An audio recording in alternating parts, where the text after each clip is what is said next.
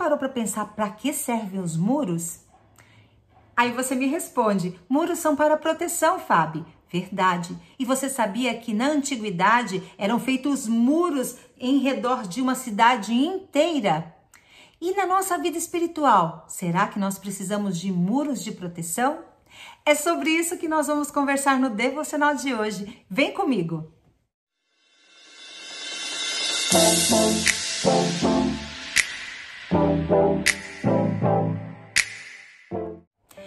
Olá, eu sou a Fábio e esse é o nosso devocional diário Meu Plano com Deus. Hoje é dia 10 de julho, sábado, e para você que acompanha a leitura anual da Palavra de Deus, os capítulos para hoje são Jó 41 e 42 e também Atos 16, do versículo 22 ao versículo 40. Vamos para o nosso devocional de hoje e o tema é Muros. O texto que dá base para a nossa reflexão de hoje fica em Neemias, capítulo 1, versículo 1 ao versículo 4. Eu vou ler o versículo 3. O muro de Jerusalém foi derrubado e suas portas foram destruídas pelo fogo. Os muros são construídos para manter a segurança das pessoas, mas também dividem e afastam. Os 155 quilômetros do Muro de Berlim mantinham os alemães orientais e ocidentais separados. Acreditava-se que a Grande Muralha da China mantinha os inimigos do lado de fora e se estendia por 8.850 quilômetros. E hoje se estima que tenha mais de 21.196 quilômetros.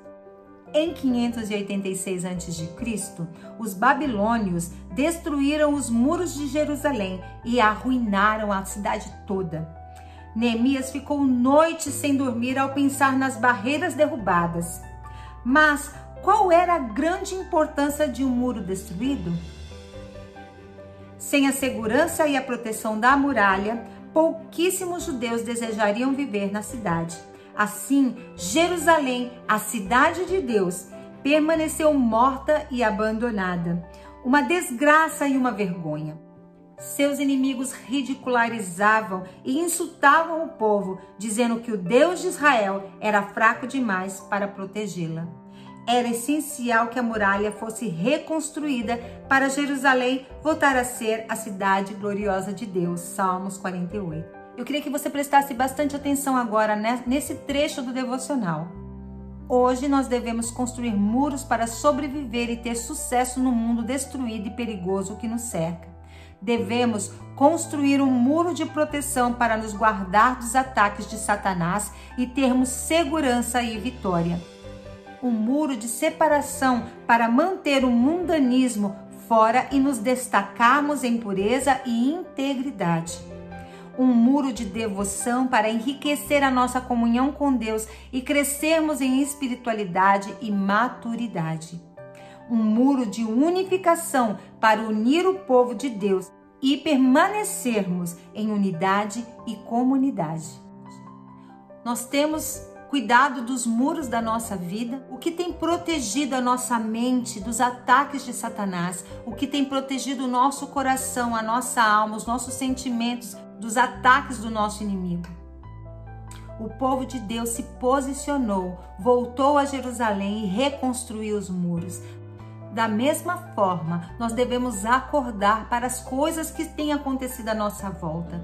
O mundo jaz no maligno. O mundo tem se deteriorado cada vez mais e o que nós temos feito para proteger o nosso coração, proteger a nossa casa, proteger no a nossa família, as nossas crianças de toda a influência maligna que tem nos atacado. Nós precisamos reconstruir os nossos muros, estarmos seguros em Deus, firmados na rocha, mas para isso nós precisamos tapar as brechas do muro que foi destruído o que você tem se alimentado, o que você tem visto na mídia, o que você tem visto na internet, o que você tem visto na televisão, quais as coisas que você tem absorvido, o que você tem ouvido, o que tem te influenciado. São as coisas de Deus ou as coisas desse mundo? Quanto mais nós olhamos para as coisas deste mundo, mais afastados nós ficamos de Deus e mais o nosso muro de proteção vai sendo atacado.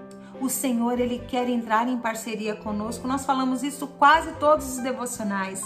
Ele diz em Zacarias 2:5 que ele quer ser um muro de fogo ao nosso redor. Você precisa entender o tempo que nós estamos vivendo. Nós estamos vivendo o tempo do fim. Existe uma guerra espiritual gigantesca sendo armada, travada nos céus, e nós às vezes estamos alienados ao que tem acontecido. Os nossos muros como estão? A nossa proteção tem sido o Senhor? A nossa proteção está pautada nos preceitos do Senhor? A nossa mente está blindada para os ataques que têm ocorrido? Nós vemos nossas crianças sendo atacadas, a sexualidade sendo uma coisa normal no conteúdo do TikTok, no conteúdo da internet, os nossos filhos totalmente vulneráveis a, essa, a esses ataques.